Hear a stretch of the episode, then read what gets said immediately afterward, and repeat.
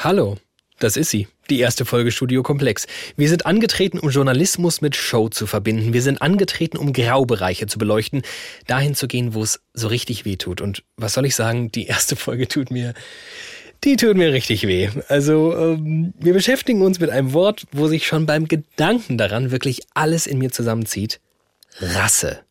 Denn in Artikel 3 Grundgesetz steht, Niemand darf wegen seines Geschlechtes, seiner Abstammung, seiner Rasse. Okay, ich hoffe, es geht nicht nur mir so, aber alter, Rasse? Okay, sorry, weiter. Niemand darf wegen seines Geschlechtes, seiner Abstammung, seiner Rasse, seiner Sprache, seiner Heimat und Herkunft, seines Glaubens, seiner religiösen oder politischen Anschauung benachteiligt oder bevorzugt werden. Ich merke schon auch, in was für eine emotionale Einbahnstraße ich da gefahren bin. Ich bin weiß, ich bin heterosexuell, ich laufe unfassbar privilegiert durch diese Welt und dann gehört es sich halt so, zu sagen, nee, nee, nee, äh, Rasse, das ist kein guter Begriff. Die Mütter und Väter des Grundgesetzes lagen rückblickend an dieser Stelle mit der Begriffswahl nicht ganz richtig. Und ganz offenbar hat sich auch die Politik zu einem Punkt hingewogt, wo eine SPD sagt, wenn es Rassen faktisch nicht gibt, dann kann auch niemand aufgrund seiner Rasse benachteiligt werden. Die Grünen eh, klar. Das ist ein Begriff, der aus einem alten, überholten biologistischen und rassistischen Weltbild herstammt. Und ja, auch FDP, Union und Linke. Man sollte diesen Begriff im Grundgesetz ersetzen. Gibt es da eine vernünftige Alternative? Denn es gibt Rassismus, aber keine Rassen. Alle Parteien sind sich einig. Okay, nicht alle. Hier werden relativ neutrale Begriffe sozusagen skandalisiert. Nein, eine von unbeugsamen Antidemokraten bevölkerte Fraktion hört nicht auf, den Rassebegriff stehen zu lassen, weil für sie ist Rasse ein total normaler Begriff, was auch relativ viel aussagt. Okay, geil, direkt auch die Boomer mit meinem Asterix-Vergleich reingeholt und die AfD gedisst. Check. Aber zurück zum Thema. Alle demokratischen Parteien im Bundestag sind sich einig, das Wort Rasse, das hat im Grundgesetz 2022 nichts mehr verloren. Denn wissenschaftlich ist ja eh klar. Es gibt keine Menschenrassen. Und jetzt pass auf. Was, wenn es gerade eine richtig gute Idee ist, dass dieses ekelhafte Wort im Grundgesetz stehen bleibt? Wir klären heute, warum das so ist. Ich bin David Alf. Und das ist Studio Komplex. Die Sache ist die.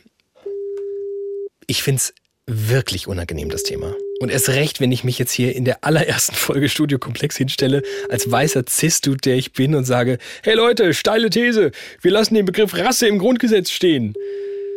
Also rufe ich die Frau an, die in unserem Team wirklich Ahnung von dem Thema hat, dummerweise halt ausgerechnet diese Woche nicht im Dienst ist. Hey, ich hoffe, ich habe guten Empfang jetzt. Hallo Hadija. Hadija Haruna Oelker ist äh, Journalistin, unter anderem bei uns. Sie ist Politikwissenschaftlerin, Rassismusforscherin, schreibt Bücher, sitzt bei Lanz oder macht Tagesthemenkommentare. Oder hier. For there is always light if only we're brave enough to see it, if only we're brave enough to be it. Kennt ihr vielleicht? Amanda Gorman bei der Amtseinführung von Joe Biden. Ihr Gedicht wurde unter anderem von Hadija ins Deutsche übersetzt. Und ich habe einfach das dringende Bedürfnis, mit Hadija zu klären, ja, ob das so geht. Das ist immer komisch in diesem Haus. So, mal gucken. Alle Parteien, so scheint es, äh, und auch sonst irgendwie ganz, ganz, ganz viele scheinen sich einig, der Begriff Rasse muss da raus. Soweit so nachvollziehbar. Wir wollen uns in der Folge an der These abarbeiten, warum es gerade sinnvoll sein könnte, genau diesen Begriff Rasse stehen zu lassen.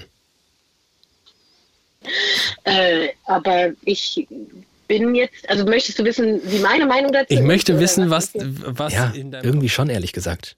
Irgendwie ganz ehrlich, ich will Hadijas Absolution. Aber das sage ich natürlich so nicht. Ich sage das hier. Ich möchte wissen, was was in deinem Kopf vorgeht, in dem Moment, wo ich dir das sage. Naja, also so einfach ist die Diskussion nicht. Also es geht ja nicht darum, ihn einfach nur drin zu lassen oder nicht, sondern einen adäquaten Ersatz zu finden, um zu beschreiben, was ist nämlich Rassismus, beziehungsweise dass Menschen rassistische Erfahrungen machen. Okay, ehrlich gesagt, ich wusste gar nicht, was Hadijas Position da ist. Hätte jetzt vielleicht auch total unangenehm werden können. Aber nein, so weit, so gut. So einfach ist die Diskussion nicht, haben wir gelernt. Adäquater Ersatz, darüber werden wir sprechen müssen. Aber wir bleiben ja bei unserer Ausgangsthese. Der Begriff Rasse soll genauso, also ohne adäquaten Ersatz, stehen bleiben. Und um das zu klären, hilft wie so oft ein Blick in die Geschichte. Die Geschichte der Rassentheorien ist eine Geschichte der Arroganz. Muss man ganz klar so sagen, eine Geschichte von sich selbst überhöhen, um andere abzuwerten. Angefangen wie fast immer bei Aristoteles. Wir sind die Griechen und alle anderen Völker sind Barbaren. Wir sind denen kulturell und auch vom Charakter überlegen. Hellas! Nice Idee. Denken sich ein paar Jahre später die Römer? Nur sind die Griechen ja selber Barbaren. Die Römer sind allen anderen überlegen. Und die Christen machen circa 300 Jahre nachdem Jesus gestorben ist ihren Glauben zur Rasse. Heidenrassen sind dover wie die Christenrasse. Im deutschsprachigen Raum taucht das Wort Rasse ab dem 13. Jahrhundert auf. Viele halten damals Adel und Fußvolk für zwei verschiedene Rassen. Hm. Noch krasser wird das alles mit dem Beginn des Kolonialismus. In Europa wird unterschieden zwischen den Wilden und den Edlen. Und das hat sich dann in den letzten 400 Jahren richtig hochgeschaukelt. Ein Franzose teilt die ganze Welt in Rassen auf. Ein Schwede ergänzt pseudowissenschaftliche Attribute. Zitat: Der rote Amerikanus ist cholerisch und aufrecht. Der weiße Europäus ist lebhaft und muskulös. Auch Starphilosoph Immanuel Kant zum Beispiel schwadroniert von unterschiedlichen Rassen, die unterschiedlich klug und lernbegabt seien. Am Ende ist klar, die geilsten sind immer die Europäer. Alle anderen leiden. Kolonialismus, Sklaverei und die Nazis. Sie ermorden vor allem Angehörige einer vermeintlich jüdischen Rasse. Die Geschichte der Rassentheorie, vielleicht die beschissenste Idee der Menschheit. Aber wenn das nie wieder passieren soll, wäre es nicht klug gewesen, das Wort Rasse dann einfach nicht zu verwenden? Es gibt keine Menschenrassen. Das ist Stefan Richter. Er ist Zoologe und einer der Autoren der Jenaer Erklärung. Die Jenaer Erklärung ist eine Erklärung anlässlich der Jahrestagung der Deutschen Zoologischen Gesellschaft 2019 eben in Jena. Die Erklärung war im Prinzip eine Klarstellung. Es gibt keine Menschenrassen. Und ihr hört's vielleicht, Stefan Richter ist nicht 129 Jahre alt. Die Jenaer Erklärung kann so alt nicht sein. Warum um Himmels Willen musste denn 2019 so eine Erklärung abgegeben werden? Irgendwie, es war die Stimmung, dass man dieses noch einmal entsprechend formulieren wollte, dass wir das Gefühl hatten, dass hier noch einmal Klarheit geschaffen werden muss. Und Sie haben vollkommen recht, ähm, in Fachkreisen war das durchaus schon längst anerkannt, dass es keine Menschenrassen gibt. Äh, bis heute ist es allerdings so, dass es einzelne Vertreter, jetzt reden wir im wissenschaftlichen Bereich, gibt, die durchaus sagen, dass Menschenrassen ihre Berechtigung haben. Aber die ganz große Mehrheit, 99 Prozent aller Zoologen, Evolutionsbiologen, äh, Anthropologen sind der Ansicht, es gibt keine Menschenrassen. Okay, und nochmal zum Mitschreiben, warum gibt es jetzt genau keine Menschenrassen? Wir befinden uns in einem Land vor unserer Zeit. Okay, fairerweise befinden wir uns in der Gegenwart. Aber 99 Prozent aller Menschen sind vielleicht immer noch nicht schlauer und keine Biologen und so.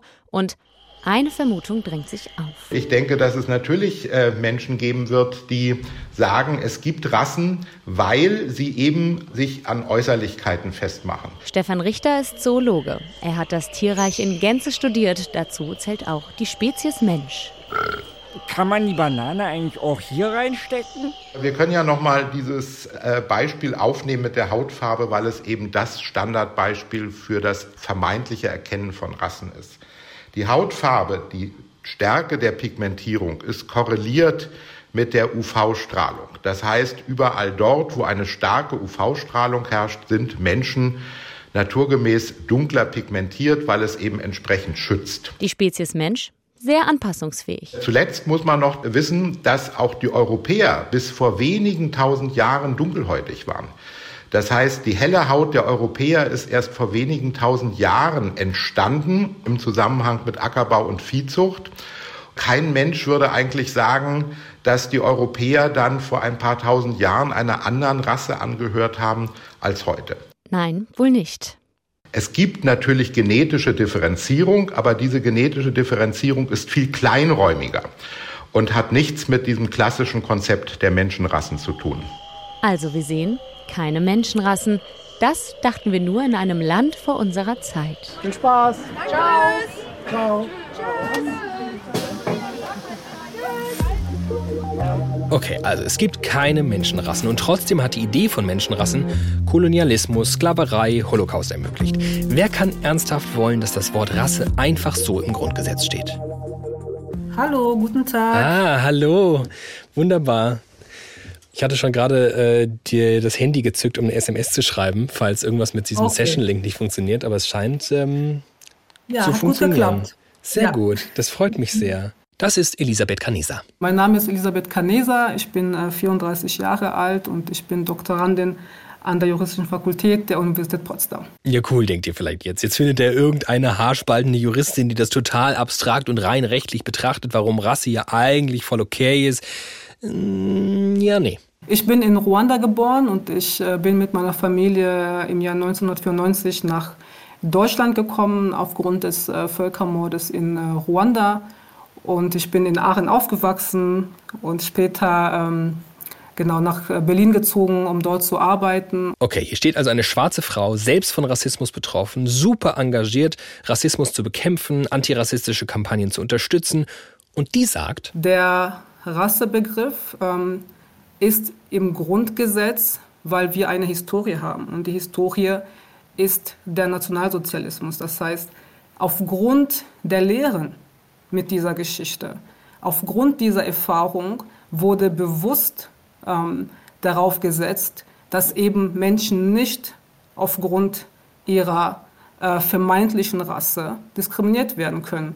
Und das ist im Nationalsozialismus passiert. Wir hatten keine verbindlichen Grundrechte, die das hätten äh, verhindern können. Und mit dem Grundgesetz haben wir ein sehr starkes Fundament ähm, an Grundrechten. Und Artikel 3 drückt das aus. Ja, aber wie wäre es, wenn wir einfach von diesem grausamen Begriff Rasse wegkommen und stattdessen Rassismus einfügen? Weil Rassen gibt es nicht. Rassismus schon. Der Rassismus ist entstanden. Den haben Menschen äh, gemacht als Konstrukt. Ähm, ebenso haben sie auch Rassen erfunden als Konstrukt. Und diese sozialen Konstrukte äh, bestimmen für viele Menschen den Alltag und führen dazu, dass sie Alltagsrassismus erfahren. Alles klar, Rasse als Konstrukt, I see. Um Rassismus zu überwinden, erklärt mir Elisabeth dann, hilft der Begriff Rasse, weil er die Anerkennung der Tatsache namens Ungleichheit ist. Uiuiui, das ist ähm, abstrakt. Im Kern natürlich super logisch, aber vielleicht zu logisch. Also ich meine, wenn wir Menschen tagtäglich etwas unter Beweis stellen, dann dass Logik jetzt nicht zu unserer ganz großen Kernkompetenz gehört. Siehe Klimawandel, siehe fucking Ukraine-Krieg. Ja, siehe Alltagsrassismus. Also, was ich mich frage, checkt man das? Denn dass Rasse als Konstrukt verstanden werden muss, ist ja wahrscheinlich nicht die Assoziation, die die meisten haben, wenn sie in Artikel 3 das Wort Rasse lesen. Die denken halt an Menschenrassen und viele halten die wahrscheinlich auch für real.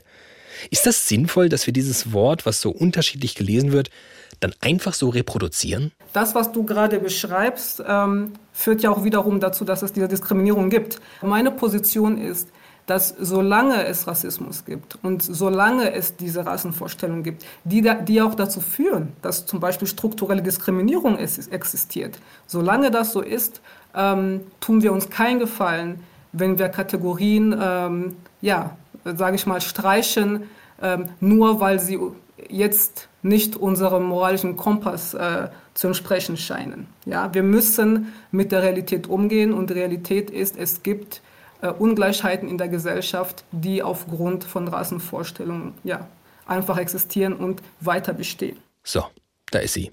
Unsere These dieser Folge, serviert auf einem Silbertablett aus einleuchtenden Argumenten und das Hauptargument ist, Solange wir über Rassismus sprechen, brauchen wir diesen Rassebegriff. So falsch er irgendwie ist, müssen wir ihn als gedankliches Konstrukt verstehen. Ja gut, dann können wir einpacken. Fertig für diese Woche. Richtig geil. Ja, okay. Klar muss es jetzt hier irgendwie weitergehen. Denn so einleuchtend es bis hierhin war und ist so vielschichtig diese Thematik. Aber zum Glück ist Vielschichtigkeit quasi sowas wie der Werbeslogan unseres Formats. Jetzt kommt Artikel 3 Absatz 3. Niemand darf wegen sein Geschlecht, sein Abstammung, sein Rasse. Okay, finde den Fehler, Bruder. Rasse. Bin ich eine Mendelssohn-Erbse? Bin ich Biobuch fünfte Klasse? Dass du mich zu ein, ein Rasse machst? Äh, was ist Rasse? Tiere, Tiere, unter Tiere gibt's Rasse. Es gibt's nicht bei Menschen Rasse. Rasse muss raus aus diese Dings. Rasse hat da nichts verloren, weil Menschen keine Rassen haben. Wir sind nur eine Rasse und die heißt Mensch. Es, es kann ja passieren, verstehst du, was ich meine? Manchmal man vergisst sowas. Ich will dich nur erinnern. Das war Gillette Aische, eine Kunstfigur, die auf der Bühne mit migrantischen Vorurteilen spielt. Auch und vermutlich gerade, weil die Künstlerin hinter Gillette Aische selbst mit migrantischen Vorurteilen zu tun hat. Also mein Name ist Edel Beider. Ich bin 47 Jahre alt, äh, wohne in Berlin und äh, bin Künstlerin. Durch die Comedy kennt man mich schon eher. Also im Comedy-Bereich bin ich sozusagen öffentlich geworden. Aber ich mache auch noch viele verschiedene andere Sachen. Unter anderem hat sie sich in ihrem Programm auch mit dem Grundgesetz auseinandergesetzt. Denn die Sache ist ja die, Elisabeth Caneser, die argumentiert halt sehr, und das ist ja auch verständlich, aus einer juristischen Sichtweise heraus. Sagt sie übrigens selbst. Rasse steht im Grundgesetz als eine rechtliche Kategorie. Also es ist ein Rechtsbegriff und äh, nicht zu verwechseln mit ähm, ja, der Bedeutung, die der Begriff ähm, in anderen äh, Kontexten oder Disziplinen haben kann. Und klar, eine Juristin schaut aufs Grundgesetz und sieht da erstmal genau das. Ein Gesetz. Aber gerade das Grundgesetz als moralischer Anker für eine ganze Gesellschaft, als sprichwörtlicher Boden, auf dem wir Demokratinnen immer stehen sollen, das ist irgendwie noch so viel mehr und gerade Menschen, die von Rassismus betroffen sind, die lesen das Grundgesetz halt nicht notwendigerweise richtig, sondern und zwar völlig verständlich, so wie Idil Beider. Naja, da denke ich natürlich erstmal sofort an Eugeniker, an, an menschliche Zuchtprogramme, an Kopfvermessen, an Rassismus, an ziemlich viel Aktivität, die nicht äh, Menschenrechte einbezogen haben, die sogar ganz im Gegenteil zur Opposition stehen dazu. Das ist das Erste, was mir einfällt. Und natürlich auch die Versklavung schwarzer Menschen. Also bis heute äh, wird der Kontinent äh, ausgebeutet und äh, wir kommen hier mit Entwicklungshilfe um die Ecke. Aber äh, ob das so wirklich Entwicklungshilfe ist, ist ja schon oft auch gesagt worden, dass das nicht ganz so der Fall ist. Also es sind wahnsinnig viele Assoziationen dazu, die negativ sind und die natürlich auch eine Täterschaft zeigen. Ne? Also wir haben ja keine Rassen. Das, ist, das gibt's ja nicht, also bei Menschen. Insofern frage ich mich, warum da was drinsteht, was Menschen nicht betrifft. Und spätestens jetzt merken wir, die Idee, Rasse als Begriff für ein erdachtes Konstrukt und nicht für die eigentliche Rasse zu verstehen, das ist gar nicht mal so trivial. Zumindest nicht im Deutschen. Denn im Englischen, da geht das. Ja. Yeah, man. You wanna race tonight? Hä? Äh, like in my car? Nicht das Race, Brudi. Ob du verstehen willst, was Race heißt, also nicht im Sinne von Rennen, sondern Race im Sinne von Rasse. Wobei, mit dem Satz habe ich schon alles falsch gemacht. Race kann man nicht mit Rasse übersetzen. Weil wo der deutsche Begriff in der Biologie verhaftet bleibt, Elefanten, Delfine, Ponys, ist der englische Begriff schon drei Level weiter.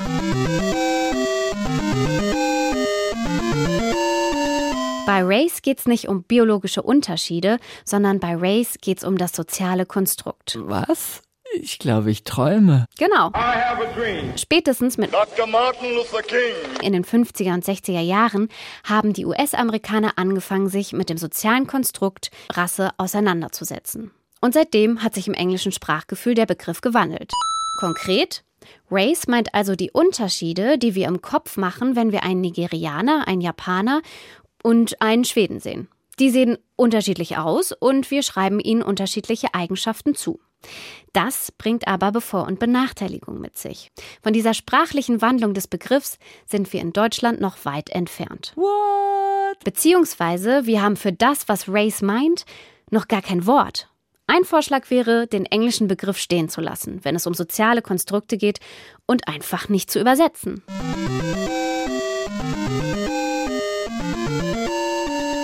Es gibt ein berühmtes Zitat von der französischen Soziologin Colette Guillaume das genau das auf den Punkt bringt. Race doesn't exist, but it does kill people. Rasse existiert nicht, aber Rasse tötet Menschen. Haben wir das geklärt. Die Sache ist halt die, wir sind offenbar in Deutschland nicht an diesem Punkt. Wir haben übrigens lange überlegt, ob wir ja, so eine Straßenumfrage machen sollen. Was verstehen Sie unter Rasse? Und wir haben uns am Ende einfach nicht getraut. Weil was für schlimme Sachen werden da wohl gesagt? Ich stelle mir das so ungefähr so vor. Hey, willkommen bei Verpiss dich mit deiner Scheißfrage. Auch heute haben wir wieder drei Kandidaten. Ich bin die Marie und ich weiß alles. Mein Name ist Mirko und ihr seid Schrott. Ich bin die Nancy und schlau wie 35. Jawohl, und natürlich geht's diesmal ums Thema Rasse. Hier die erste Scheißfrage. Wie viele Menschenrassen gibt es biologisch? Mirko. Äh, fünf müssten es sein. Amerikaner, Europäer, Asiaten, Afrikaner und Ozeanier. Ah, leider falsch. Marie darf noch. Äh, weiß nicht. 80? Nancy. Es gibt gar keine Menschenrassen. Es gibt nur die eine Rasse und die heißt Mensch. Richtig! Und nun die alles entscheidende Scheißfrage. Wie viele deiner Freundinnen und Freunde glaubst du wissen das? Äh, keiner. Naja, ich hoffe alle. Hauptsache ich ist ja schon mal ein Anfang, ne? Jawohl, das ist alles richtig. Schaltet auch das nächste Mal wieder ein bei Verpiss dich mit deiner Scheißfrage. Okay, jetzt vielleicht ein bisschen ausgeartet, aber mal ehrlich. Können wir es Menschen verübeln, nicht so den richtig krassen Durchblick zu haben, was das Thema Rasse angeht? Wir haben natürlich auch im Team viel darüber gesprochen. Mein Kollege Rick meinte dann irgendwann, dass er in der Schule noch die wildesten Theorien dazu beigebracht bekommen hat. Also bei mir war es so, ich kann mich noch genau daran erinnern, dass mein Lehrer, mein Geschichtslehrer mir gesagt hat, es gibt auf jeden Fall Menschenrassen. Das Einzige, was sie damals falsch gemacht haben, ist zu sagen, dass sie unterschiedlich viel wert sind. Also auf jeden Fall Menschenrassen safe, gibt es auf jeden Fall. Ja. Aber äh, ja, hm, ja, sind cool. wohl alle gleichberechtigt. Ah, weißt du noch ungefähr, was das so damals mit euch gemacht hat? War das so dann irgendwie Gesetz und dann alles klar? Herr das Schmidt? Ist, ich habe ja, ich es mir, aber ich will den Namen jetzt nicht sagen, ich habe es mir bis heute gemerkt. Ne? Das ist ja irgendwie, es kommt ja nicht von ungefähr. Ja. Also irgendwie ist das ja was, so ein, so ein Konzept, was man ja irgendwie verstehen will. Also hatte ich zumindest immer das Gefühl so, wieso haben die das damals gemacht? Weil irgendwie müssen wir ja auf die Idee kommen, so eine Scheiße wie, wie so Nationalsozialismus erstmal zu rechtfertigen. Und dann dachte ich, hey, wie haben die das hingekriegt? Ah ja, die haben einfach diesen einen Schritt gemacht.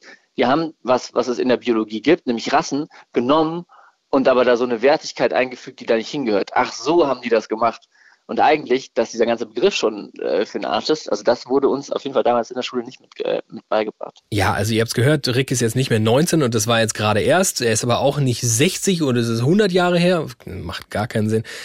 However, es ist schon ein paar Jahre her. Wäre natürlich gut, mal zu checken, was ist seither in Sachen Schule und Rassismus und Rasse passiert. Das weiß Riem Spielhaus. Sie leitet die Abteilung Wissen im Umbruch. Wissen im Umbruch. Was ist das eigentlich für ein super Fachbereich? Am Leibniz-Institut für Bildungsmedien, dem Georg-Eckert-Institut in Braunschweig. Mein Eindruck ist, ähm, dass Rasse nicht mehr unkommentiert ähm, in deutschen Schulbüchern vorkommt. Aus meiner Sicht noch relativ selten Rassismus als solcher thematisiert wird. Zum einen wäre ja nötig, ähm, über Rassismus, über rassistische Ideologie, ihre Wirkweise in der Vergangenheit, aber auch in der Gegenwart ähm, äh, Schülerinnen und Schüler bekannt zu machen. Was aus meiner Sicht einer Untersuchung bedarf, sind noch Biologie-Schulbücher, wo es in einigen Werken ähm, doch den Eindruck bei Forschenden gibt, dass dort der Begriff Rasse letztlich durch Ethnizität ersetzt wurde und Konzepte wie zum Beispiel der, die Kulturkreistheorie, die letztlich doch auch Anlehnungen und Anleihen aus rassistischen ähm, Denkweisen übernommen haben und weiterführen, ähm, noch vorkommen. Es hat sich also was getan. Richtig angekommen sind wir beim Durchdenken dieser Komplexe aber noch nicht. Ziemlich wahrscheinlich auch aufgrund unseres Ausgangsproblems. Unserer, im Fall dieser Folge mindestens mal meiner, krassen Verklemmtheit bei dem Thema. Wer will sich denn hinstellen und ernsthaft über den Gehalt des Wortes Rasse sprechen? Ihr erinnert euch vielleicht noch an die Position der Parteien im Bundestag hier, ne? Die Mütter und Väter des Grundgesetzes lagen rückblickend an dieser Stelle mit der Begriffswahl nicht ganz richtig. Es gab letztes Jahr eine Anhörung im Rechtsausschuss des Bundestags. Ich begrüße alle, die hier im Saal sind, diejenigen Kolleginnen und Kollegen, die uns per Webex zugeschaltet sind. Ich begrüße die Sachverständigen, von denen hier im Saal Herr Krämer anwesend ist und Herr Tabara. Alle anderen sind uns per Webex zugeschaltet und die werden ebenso herzlich begrüßt. Und im Zuge dieser Anhörung wurden ExpertInnen zu Rate gezogen. Weil Rasse, unser Grundgesetz, ja, da wäre schon irgendwie auch fein ohne.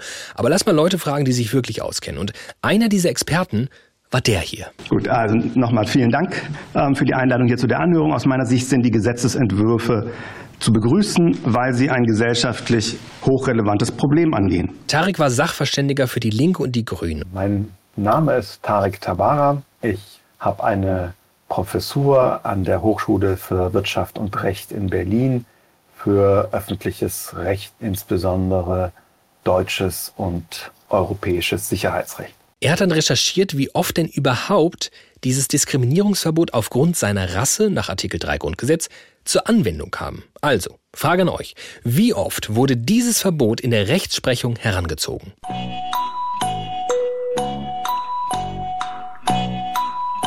Kleiner Tipp, das Grundgesetz, das gibt's jetzt seit knapp 73 Jahren. Ach so, und rassistische Diskriminierung, die passiert jeden Tag. Ständig. Also die Zahl an Fällen konkret, die ich gefunden habe, drei, jetzt ist noch ein vierter dazugekommen bei den Oberverwaltungsgerichten und es sind aus meiner Sicht zwei Entscheidungen des Bundesverfassungsgerichts. Ja, wow. Es ist einfach in 73 Jahren sechsmal passiert. Wow, wow, wow. Man könnte natürlich ein Idiot sein und sagen, geil, gibt gar keinen Rassismus in Deutschland. Aber leider ist das Gegenteil der Fall. Und der Grund dafür mein, dein, euer, unser aller Problem damit, diesen Begriff Rasse zu verwenden. Ich habe dazu mal gesagt, das ist eine Paradoxie, die da entsteht, weil Juristen normalerweise, wenn sie einen Begriff haben, diesen auslegen und ihn dann subsumieren. Also dann gucken, ob der konkrete Fall, den sie vor sich haben, dann hier unter diese allgemeine Auslegung des Begriffes fällt. Und ein Kollege hat einmal geschrieben in Bezug auf den Rassebegriff im Grundgesetz, da tut sich ein Abgrund auf. Weil an sich gehen wir ja davon aus, dass wir Menschen nicht in unterschiedliche Rassen einteilen. Und dass sozusagen die, das Diskriminierungsverbot im Grundgesetz gerade dazu dient, dass Menschen nicht in verschiedene Rassen eingeteilt werden. Aber so wie der Begriff eben im Grundgesetz dasteht, muss ich eigentlich dann als Gericht einer Person eine bestimmte Rasse zuordnen, dies also dann auch nochmal gerichtlich bestätigen, obwohl ich eigentlich davon ausgehen muss, dass es überhaupt keine Rassen gibt. Und damit setze ich unter Umständen die rassistische Diskriminierung dann im Gerichtssaal fort. So, Frau Linné, in dem vorliegenden hier zu behandelnden Fall der rassistischen Diskriminierung wurden Sie nach Artikel 3 des Grundgesetzes wegen Ihrer Zugehörigkeit zur Rasse der wie machen wir das denn jetzt hier? Ja, kommen Sie, nicht so schüchtern. Auf geht's. Mm, ja, also ich stelle mal voran, es gibt natürlich gar keine Menschenrassen, aber wenn ich sie jetzt zuteilen muss, um ein Urteil sprechen zu können, dann nehmen wir mal Südostasiaten. Sie wurden diskriminiert, weil sie Südostasiatin sind? Oder so interpretiert wurde vom Täter. Gut, ich muss das jetzt halt hier irgendwie festhalten für den Sachverhalt. Also der Täter hat dann ihre Hautfarbe gesehen und ihre Haarfarbe und ihre Augenform und daraufhin oh, so angenommen, sie gehört unangenehm allein beim Zuhören, oder? Also jetzt stellt euch mal vor, das lief in deutschen Gerichten die ganze Zeit so. Ja, sorry, ich habe euch gewarnt, dass es heute nicht die ganz einfache Lösung gibt, weil klar, der Begriff Rasse steht da halt neben sowas wie Sprache oder Geschlecht. Tarek meint, genau aus dieser Paradoxie heraus neigen JuristInnen und Gerichte dazu, sich dem Artikel 3 lieber einfach nicht zuzuwenden. Ein Problem, das Elisabeth Kaneser übrigens sehr gut kennt. Ich weiß selber auch aus der, ähm, aus der Rechtspraxis, ähm, dass äh, einige Menschen das berichten, also auch, äh, dass Anwältinnen das auch äh, sagen, dass sie sich auch schwer tun äh, äh, mit der Kategorie. Ähm, aber das ändert nichts dass, äh, daran, dass wir am Ende des Tages durch Artikel 3 Grundgesetz ähm, einen Schutzrahmen haben, ein Diskriminierungsverbot haben. Das ist wichtig. Blutet euch auch langsam das Hirn vor lauter guten Argumenten und zwar in alle Richtungen? Mir auch. Na kommt, kurz durchatmen. Okay, reicht. Das Problem ist jetzt halt folgendes. Tarek macht es ziemlich gut deutlich, gerade weil JuristInnen, Schutzraum hin oder her, sich so krass anstellen bei dem Thema, wird es oft echt haarsträubend, weil sie dann beginnen, einfach Rasse und zum Beispiel Hautfarbe zu vermischen. Weil Hautfarbe, ja, darauf können wir uns ja easy einigen, da gibt's unterschiedliche, das ist irgendwie so eine Art Rasse-Light-Version, aber da kommt gleich das nächste Problem. Das Problem kommt nicht aufgrund der Hautfarbe, die jemand hat, sondern die Zuschreibungen, die jemand macht wegen der Hautfarbe und ihn deswegen kontrolliert oder ihn deswegen für kriminell hält oder so etwas. Das ist sozusagen ähm, das Problem, mit dem wir uns auseinandersetzen zu haben und nicht, dass jemand eine bestimmte Hautfarbe hat. Das bedeutet letztlich immer, dass ich sagen, Menschen in unterschiedliche Kategorien einteile und sie auch noch hierarchisiere, hierarchisiere auch weiter bis zur Entmenschlichung. Das ist nicht irgendeine Hierarchie. Es ist immer klar, der weiße Europäer oder der weiße Nordamerikaner steht sozusagen am Spitze, der Spitze dieser Hierarchie. Und das hat einfach eine gewisse Geschichte. Anstatt zu erkennen, das ist die Frage in die falsche Richtung eigentlich. Ich frage nicht, was finden hier für rassistische Praktiken, für rassistische Handlungsmuster statt, die meistens auf einer langen Geschichte eben dieser Hierarchisierung basieren, sondern ich gucke sozusagen mir die Person an, die Opfer rassistischer Zuschreibung geworden ist und schreibe damit das fest, was das Problem eigentlich überhaupt erst verursacht hat. Tarek plädiert dafür, eine adäquate alternative Formulierung zu finden. Geil. Jetzt sind wir da, wo Hadija einfach dank ihrer unendlichen Expertise schon die ganze Zeit war. Ihr erinnert euch. Es geht ja nicht darum, ihn einfach nur drin zu lassen oder nicht, sondern einen adäquaten Ersatz zu finden um zu beschreiben, was ist nämlich Rassismus, beziehungsweise dass Menschen rassistische Erfahrungen machen. Und das war auch der Standpunkt der Grünen. Mein Name ist Pega Delatian. Ich bin stellvertretende Bundesvorsitzende bei Bundes 90 Die Grünen. Ich wurde Ende Januar in den Bundesvorstand reingewählt und bin im Bundesvorstand die vielfaltspolitische Sprecherin. Also es ist wichtig, dass man den Begriff nicht ersatzlos streicht, denn es wir haben ja, also wir müssen ja auch klar machen, dass in unserer Gesellschaft durch diese Konstruktion auch soziale Realitäten geschaffen wurden und dass es natürlich auch Diskriminierung gibt, die des, dadurch motiviert sind. Okay, ein Ersatz sollte also damals her. Die Grünen und die Linken wollten das unbedingt. Die GroKo hat dann gesagt, ja, pff, lass das gern machen, aber das ist nie gekommen. Grund? Leute wie er hier. Mein Name ist Günter Krings, ich bin Mitglied des Deutschen Bundestages und rechtspolitischer Sprecher der CDU-CSU-Bundestagsfraktion.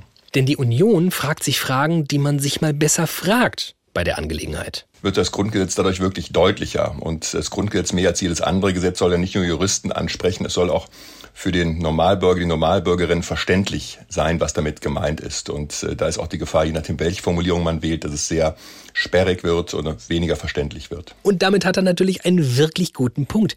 Was soll denn da sonst stehen? Also unsere Position wäre, dass man das ersetzt durch rassistische Benachteiligung. So, das ist auch vom Deutschen Institut für Menschenrechte zum Beispiel äh, auch ein Vorschlag. Und nicht nur von denen. Die Amadeo Antonio Stiftung, die setzen sich ein gegen Rechtsextremismus, Rassismus, Antisemitismus. Die sehen es ganz genauso. Wir brauchen einfach eine andere, vielleicht sogar, ja, konkretere Alternative. Das ist absurd. Es gibt keine Rassen, also können wir das auch äh, sozusagen in, in dem deutschen Zusammenhang auch nicht sagen, äh, ihr dürft die Leute aufgrund ihrer Rasse nicht diskriminieren. Es ist keine soziologische Analysekategorie im Deutschen. Und das wird es auch nie werden aufgrund der NS-Geschichte. Ja, top. Wie wäre es denn mit dieser Alternative? Wir streichen Rasse und nehmen rassistische Benachteiligung. Dann haben wir also nicht mehr dieses Horrorwort Rasse drin. Mega, weil gibt's ja auch gar nicht, haben wir gelernt. Aber dafür das drin, was es gibt. Rassismus. Ach ja, da war ja noch was. Die Frau mit den wirklich sehr, sehr guten Argumenten. Äh, lehnt euch zurück, spitzt die Ohren. Elisabeth. Dass wir überhaupt über Rassismus sprechen, ähm, das geht nur, weil die Anerkennung der, ähm, der Unterschiede aufgrund der Rasse existierte. Und das war in unserem Land lange ein Problem, weil nach dem Holocaust ja, ähm, irgendwann leider ähm, der Eindruck entstanden ist in der Gesellschaft, wir hätten das alles überwunden. Das haben wir nicht. Das heißt, wir können Rasse nicht erklären, ohne über Rassismus zu sprechen. Und solange wir über Rassismus sprechen, äh, muss der Rassebegriff auch erklärt werden. Also, wir stellen fest, Rassismus lässt sich vermutlich ohne eine sehr genaue Vorstellung des Begriffs Rasse, so wie er gemeint sein sollte, einfach nicht erklären. Aber dann sind wir ja eigentlich da am springenden Punkt und auch irgendwie wieder beim Anfang. Wird der Rassebegriff denn vielleicht einfach mal erklärt, bitte? Ganz offensichtlich wird es ja bislang jeder und jedem Einzelnen selbst überlassen, das für sich zu erklären, was eigentlich die großen Probleme verursacht. Verglichen zum Beispiel mit anderen Ländern, wo ja eine ähm, Rechtsprechung entstanden ist, allein dadurch, dass, ähm, dass Gerichte ähm, den Begriff ähm, auch zum Beispiel ähm, äh, definiert haben. Und das fehlt auch in Deutschland. Also ich sehe ich seh diese Schwierigkeiten, ähm, ich komme aber noch nicht dann äh, zu der Schlussfolgerung, dass das bedeutet, dass der, Begriff obsolet ist. Und zu dem Schluss kam wohl irgendwie auch die Union damals. Und zwar genau aus dieser Ambivalenz heraus. Ja, ist auch nicht grundsätzlich so, dass wir es nicht äh, äh, ändern wollen, dass wir jetzt halt sagen, um keinen Preis darf ein anderer Begriff stehen. Nur hat vielleicht diejenigen, die das verhandelt haben, ursprünglich unterschätzt, wie schwierig es ist, einen äh, Begriff zu finden, der äh, auf weniger Kritik stößt, aber juristisch gleich wirksam ist. Das ist, glaube ich, etwas, was am Anfang unterschätzt wurde. Und ich bin ganz ehrlich, ich habe das Thema auch komplett unterschätzt. Geil, habe ich mir gedacht. Richtig steile These gleich zu Beginn von Studio Komplex und dann zu merken, ja, also hier gibt's echt viele, vielleicht auch nur Graubereiche. Und was macht man als Gesellschaft, wenn es um Graubereiche geht? Genau, wegschauen. Oder, wenn man nicht so ein zynischer Podcast-Heini ist wie ich, sondern so richtig Politik macht und was voranbringen will, sowas sagen. Ich habe jetzt kein spezifisches Datum. Wir haben uns darauf geeinigt. Das heißt, wir gehen die Sache an. Ähm, es ist äh, vielen Politikerinnen und Politikern äh, wichtig. Ähm, es ist auch mir sehr wichtig. Äh, allerdings gibt es jetzt kein spezielles Datum. Wir brauchen eine Mehrheit dafür, um das Grundgesetz zu ändern. Und wir brauchen aber auch die Community und die Zivilgesellschaft. Denn im aktuellen Koalitionsvertrag steht drin, wir wollen den Gleichbehandlungsartikel des Grundgesetzes, Artikel 3 Absatz 3 GG, um ein Verbot der Diskriminierung wegen sexueller Identität ergänzen und den Begriff Rasse im Grundgesetz ersetzen. Und vermutlich hat Pega Edalatian recht. Egal, ob wir einen Ersatz wollen oder den Begriff behalten wollen, damit wir einen echten Umgang damit finden, braucht's uns alle, weil wir müssen offenbar anfangen, uns noch viel mehr mit Rassismus und ja, auch Rasse zu beschäftigen, um diese Begriffe tatsächlich mit realen Inhalten zu füllen. Und ganz vielleicht war es dann doch nicht so eine richtig dumme Idee, diese erste Folge. Oder Idee? Absolut. Und ich finde dieses äh, rausfinden und äh, versuchen und anbieten und besprechen in jeder Form auch total wichtig. Also für mich war ja auch wichtig, das äh, also in der Kunst zu machen, weil es nochmal äh, so ein schweres Thema in einen, in einen ganz anderen Kontext bringt. Ne? Also wer lacht denn über Rassismus? Also, aber äh, der Punkt ist, dass wenn du ein bisschen entspannter bist, weil du einen entspannteren Rahmen hast, und das ist ein Rahmen auf der, auf der Bühne, da bist du nicht in, äh, in der Öffentlichkeit in dem Sinne, du bist auf der Bühne, du, du hast ein Stück, das ist ein, deshalb ist Kunstfreiheit auch so ein wichtiger, wichtiger Punkt. Das ist so ein gesellschaftlicher, ähm, Kit. Ja, also Kunst ist so ein gesellschaftlicher Kit, der hält alles zusammen. Äh, ähm, und man kann Dinge verhandeln, die man so auf, auf dem Arbeitsplatz oder auf der Arbeitsstelle nicht verhandeln kann, weil eben Trigger da sind und äh, unfassbar viele ähm, äh, ja, Konnotationen und was da alles zugehört und auch Erfahrung, vor allen Dingen auch Erfahrung. Äh, das heißt, ähm, auf der Bühne ist das eben die Möglichkeit tatsächlich auch durch eine Form wie Comedy eine Entspannung zu schaffen, sodass man überhaupt eine Bereitschaft hat, sich mit dem Thema auseinanderzusetzen. Hey. Hallo Hadija. Danke dir, dass du dir die Zeit nimmst. Danke dir übrigens für deinen vielen Input. Das hat uns mega geholfen. War schon ähm, ehrlicherweise ein ganz schöner Ritt, so die ganze Nummer. Mhm. Von, Warum? ja, so im Sinne von, oh Gott, oh Gott, oh Gott, was haben wir uns hier angetan mit diesem Thema? Kann man das überhaupt machen und kann man das so machen? Und ist es so ratsam, mit so einer mit so einer Thematik in so einen Podcast reinzustarten mit der ersten Folge. Und dann dachten wir wieder um, ja gut, also wenn wir mit Studio Komplex für was angetreten sind, dann ja wohl für genau sowas. Also ja, ist alles gut. Aber ist denn nicht, aber ist denn nicht auch die Frage äh, mit sowas, äh, ist ja auch immer ein bisschen die Frage, dieses Erkennen, wie viel Wissen habe ich eigentlich zu einem Thema, ist auch mhm. eine voll journalistische Frage. Also, voll. und wen brauche ich da, damit ich die Informationen bekomme, ja. um mir erstmal, ja. Ja, und aber auch ich so dieses. Und, und, und vor allem, ich glaube, es ist halt, weißt du, wir sind halt irgendwie angetreten, wir wollen hier coole, steile Thesen in den Raum reinwerfen, bam, bam, bam. und dann merken wir halt, Jo, ist halt die Welt oft ähm, überkomplex. Äh, die Welt lebt irgendwie von Graubereichen, die wir ja, und das haben wir uns ja auch auf die Fahnen geschrieben, immer betreten wollen. Und es wird irgendwie viel perspektivisch und nicht so richtig klar hinten raus. Was heißt nicht klar? Also einiges ist mir schon klar geworden, nämlich zum Beispiel dass meine ursprüngliche Haltung zu sagen, oh, Rasse, unangenehm, oh Gott, oh Gott, oh Gott, kann, soll ich das überhaupt sagen? Soll ich darüber reden? Am liebsten nicht. Ja, eigentlich dazu führt, das ist ja, das ist ja auch Quatsch. Also das führt ja diese Verklemmtheit dazu, dass ich dann einfach mich davor hindere, darüber nachzudenken. Und das ist ja, glaube ich, nach ein rassistisches Arschloch zu sein, das nächstdümmere. Naja, die Frage ist halt, sich diesen Themen zu widmen und zu sagen, Warum widme ich mich ihnen nicht? Du hast ja gerade auch gesagt, ist es, weil ich mich nicht auskenne oder weil sie auch Unangenehmes hervorrufen, nämlich mich mit Themen auseinanderzusetzen, die ich vorher vielleicht umgehen konnte, weil sie mich ja gefühlt nichts angehen, obwohl sie uns natürlich alle angehen. Und das ist halt die ganz große Erkenntnis aus dieser Folge auch gewesen. Ne?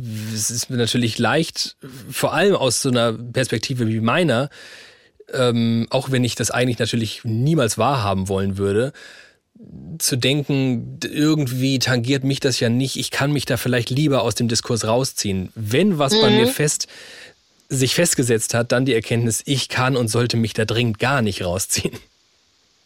Ja, ich finde, das ist ein guter Punkt. Ich finde, diese Diskussion um Streichung im Grundgesetz, die ist ja auch nur eine Plattform, um über eigentlich das Kernthema zu reden, nämlich über Rassismus. Und ich finde ja, und Vielleicht ist das auch, was ihr in den Gesprächen gehört habt. Ich habe ja bisher noch nichts gehört, äh, was ihr gemacht habt. Sei gespannt. Ähm, dieses überhaupt sprechfähig werden. Wir haben im Deutschen keine Wörter für die verschiedensten Kontexte von Rassismuserfahrungen von Menschen. Aber wir wollen jetzt darüber diskutieren, ob ein Begriff gestrichen wird und mit dem ja sozusagen ein ganzer Kontext, über den wir uns noch nicht mal richtig unterhalten können. Ohne dass Leute sich angefasst fühlen oder entweder oder sich vielleicht nicht beteiligt fühlen. Und ich glaube, da ist für mich so das Fazit, egal wie eure Sendung gelaufen ist. Der Rassebegriff ist, steht für eine, ein Gespräch über Rassismus. Und wir brauchen Begrifflichkeiten wie Race, also dieses, das Denken, dass es Rassen gibt, obwohl es sie nicht gibt, im Deutschen.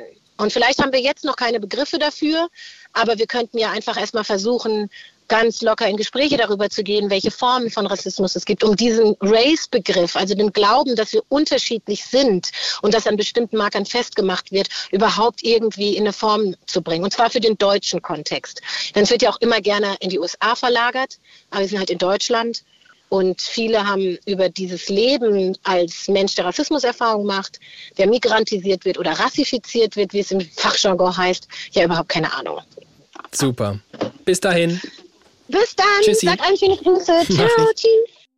Das war die erste Folge Studio Komplex. Diese und hoffentlich auch die vielen folgenden Episoden findet ihr natürlich überall, wo es Podcasts gibt. Also Spotify, ARD Audiothek, Apple Podcasts. Mal mindestens. Wenn eure Plattform fehlt, meldet euch gern. Ihr findet uns bei Instagram und äh, Twitter unter Studio-Komplex. Schreibt uns ansonsten auch eine E-Mail, studiokomplex.hr.de. Diese Folge wurde erdacht und erstellt von der schönsten Redaktion des Landes. In dieser Woche waren das Anne-Kathrin Eutin, Tamara Marschalkowski, Rick Oppermann, Bianca Schwarz. Um unsere Grafik kümmerten sich unter anderem Cornelia Birk, Johannes Helm und Sibylle Ring.